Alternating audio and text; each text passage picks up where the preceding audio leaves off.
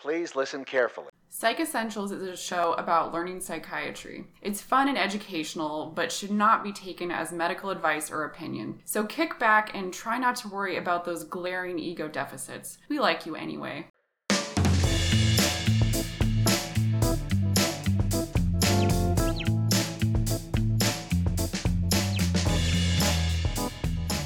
Hey, Lindsay. Hey, James. Welcome back to another episode of Psych Essentials. We are on episode three out of three as we march our way through the personality disorders. So, back in episode 35, we talked about the personality disorders as an overview, and then we've been talking about each cluster individually.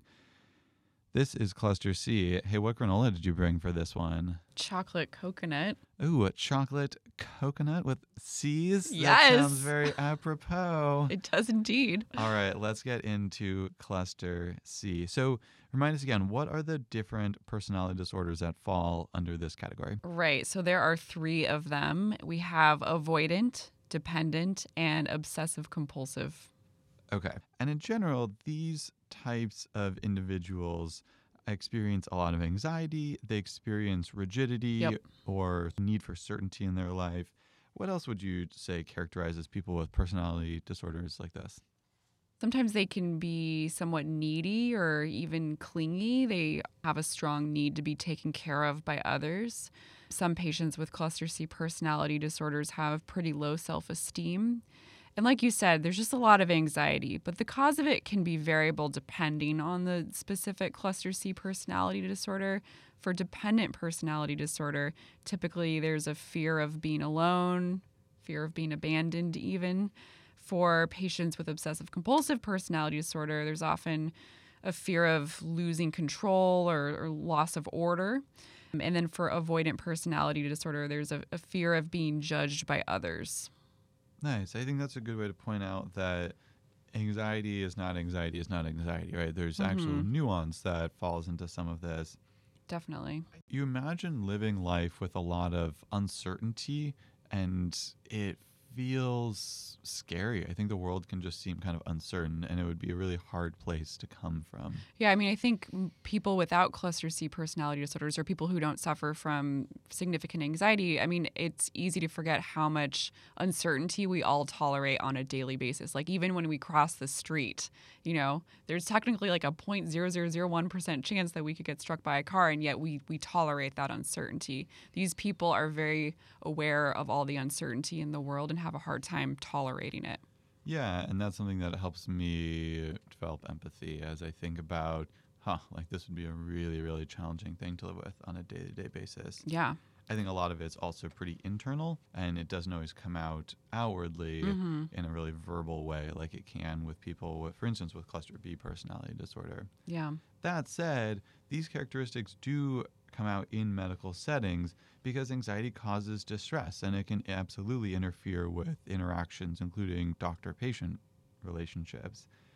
You may notice that even as you attempt to reassure people in a way that might work with most people, it's just, it never seems like enough or it's not right. And it can be hard to develop a good relationship with someone. As we break down some of the symptoms, I also want to again point out the article from the American Academy of Family Physicians. It's a good one. As before, we have got our hands on some totally real, live, fictional audio tapes. In this case, we have three patients in three situations, and they're going to play out some interactions. Not a spoiler, these are patients with cluster C personality, either traits or disorders. The goal isn't necessarily to figure out which one, it's to find where the doctor said something and you think they could have said it differently, or maybe what you would have said. Let's get to it. Let's get into it. Hi there, my name's Dr. Lindsay. It's nice to meet you. I see you're a new patient in our clinic and that you're coming in for pain with urination. Um, yeah. Um, can you tell me more about that? Hello, are you there? Um, I, um, well, Oh, you, you just can't sit there the, the whole time silent like that. Come on with it. I'm really busy. I have lots of other patients to see. Okay, so cluster C patients may struggle to communicate with people they don't know. They might feel judged. So your impatience is likely to be perceived as criticism And then that's going to help people feel shut down and kind of rejected. In fact, they might not come back to you because they feel rejected. So in this case, I would encourage the doctor to be patient, to provide reassurance, and to encourage them to report sort of symptoms or concerns they're having. Thanks for coming in today. I know that coming to a new doctor can be an overwhelming experience for a lot of people. It can be hard to say what's on your mind or think clearly when you're feeling so overwhelmed. And I definitely think I can help you. So, to start, it would be really helpful if you could tell me more about your urinary pain. Uh, yeah, um, it's very anxiety provoking for me when I'm meeting new doctors. Um, so, what exactly would you like to know about uh, my problem? Okay, nice. So in this situation, the doctor was empathic. She provided reassurance. She validated or understood the concerns. She encouraged the patient to report the symptoms. And he, Dr. Lindsay was really patient and explained what she was thinking, which re- helped the patient reduce their uncertainty. Okay, let's fast forward to another scenario. Um, hey, doc. So I'm just so upset about the stomach pain that I'm having, and so can you just please tell me that it's not serious? Yeah, so we've done a thorough workup and it, it looks like it's due to constipation. We can get you some medication for that and you'll be good to go. Are you sure about that? I just like really feel like it might be something more. You know, I, I, I'm I'm pretty sure it's due to constipation. Pretty sure. So it might not be. I mean, what if it's not? What if it's something that's gonna kill me? I mean, what if I die in my sleep? I, you know, I don't think I can go home. What if something terrible happens to me once I leave here? I really think you're good to go home. Doctor, I need you to call me each day for a check in. Just 30 minutes to one hour each day. It, it'll really make me feel much better. And I, I, I know that I could get better then.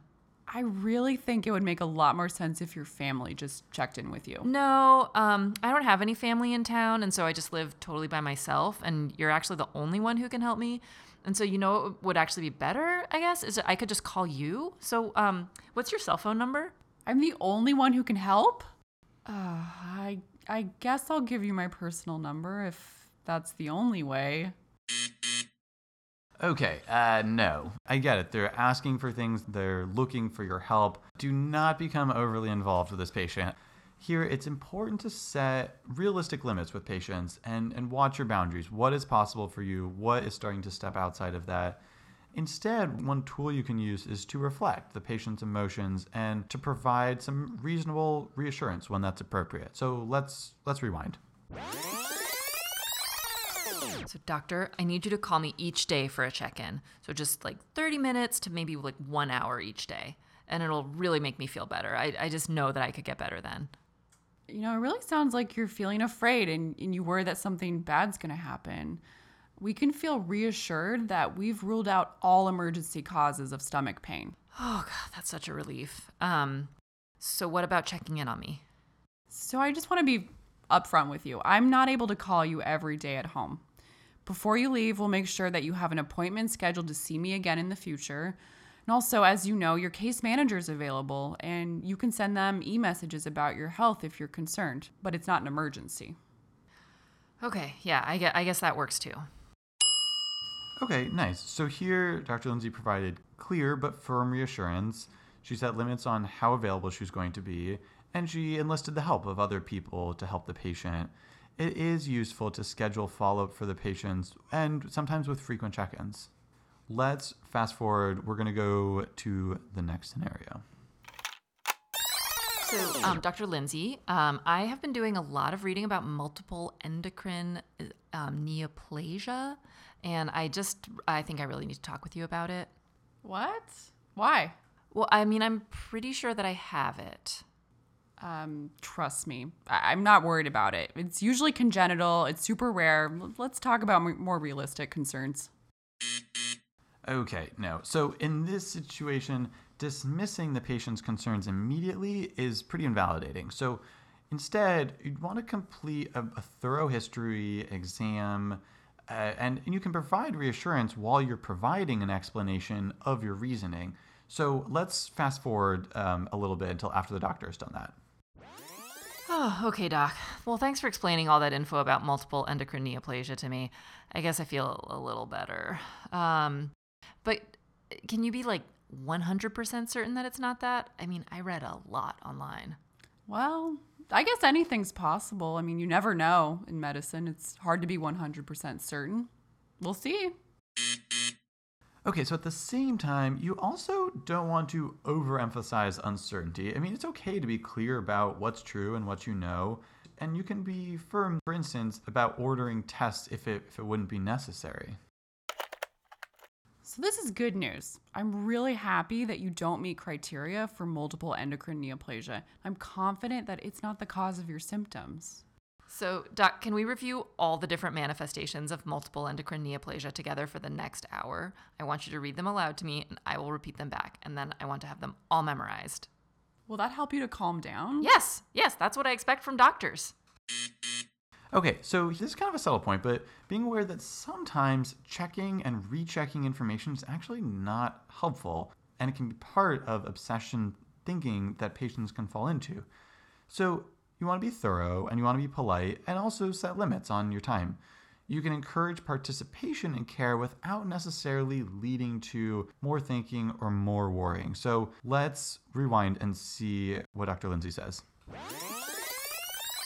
I have other patients to see, and because of that, I can't review MEN more with you today. One thing you're really good at is paying attention to what's going on with your body. And since we think that most of your dizziness is due to not drinking enough fluids, it would be really helpful for you to monitor when you're drinking water throughout the day. So, do you think you could bring that into our next appointment, like a log? Ooh, an assignment. Yes, that sounds like a great idea. I will bring back a full report for next time. All right, yes. So in this case, providing an assignment to this particular patient can help to increase her participation in her care and her sense of control. I mean, one nuance here is that you're not assigning them to read any more about any possible illness or every symptoms that you're having. You're you're pretty specifically directing their desire to take part in their health care towards one, the specific illness that you think is most likely, and two, towards generally positive health monitoring behaviors. So, this is this appropriate in every person every time? No, but this particular case illustrates a certain patient with a certain type of illness, and you're responding to that.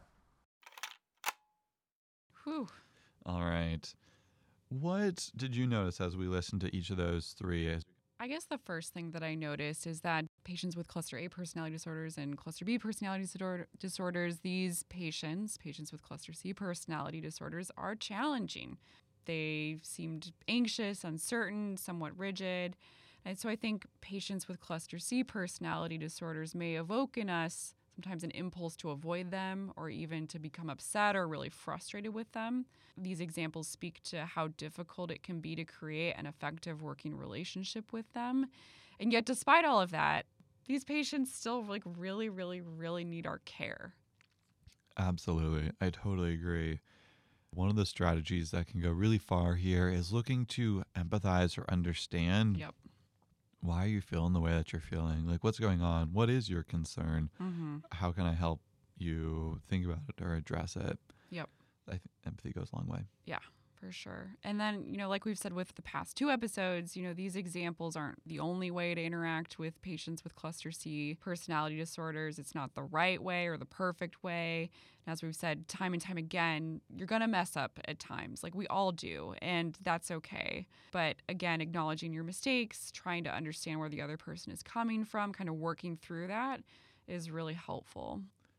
Definitely. As you understand some of the things they're going through with your interaction, that can be really helpful as you think about how this person is going about their day to day life and how they're interacting with other people and maybe some of the challenges that they're running into. So, what are our takeaways here?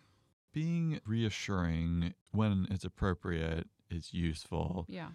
Helping people understand that while there can be some uncertainty in the world, it's not limitless, and and so not overemphasizing the fact that we don't know anything. So we do know some things. We do know some things, right? And to that end, being clear about having limits, about having Mhm. regular check-ins, about being clear and professional as usual, and ultimately really working to understand what's going on for them and why they're experiencing what they're experiencing. I think that last point is something to, to really bring to your interactions with all personality disorders, really in all patients in general. It's just a good strategy to create good rapport. Absolutely. I don't think you can do it too much. Hey, that brings us to the end of Cluster C and to the end of personality disorders. Oh. It's been a journey. Yes, it has. Uh, I also want to toss out a special thanks again to our guest, vocalist, Dr. Kaylin. Thanks for sticking with us. We're glad you're here. And in the meanwhile, we hope that you will check out our website and let us know what you'd like to hear more about. We've got lots of new topics coming your way. Our website is. www.psychessentials.org. You can also follow us on Facebook and on Twitter. We're at Psych Essentials. Lindsay is killing it on the Twitter game these days. Killing it. You can also check us out on iTunes where you can rate, comment, and share Psych Essentials with all of the people in your life, personality disorders or not. Our music is by Javier Suarez off his album Tumbling Dishes. There's always a link on our website. The people, places, and details in this episode were fictional. Thanks so much for listening. We'll see you next time. Till next time. Bye.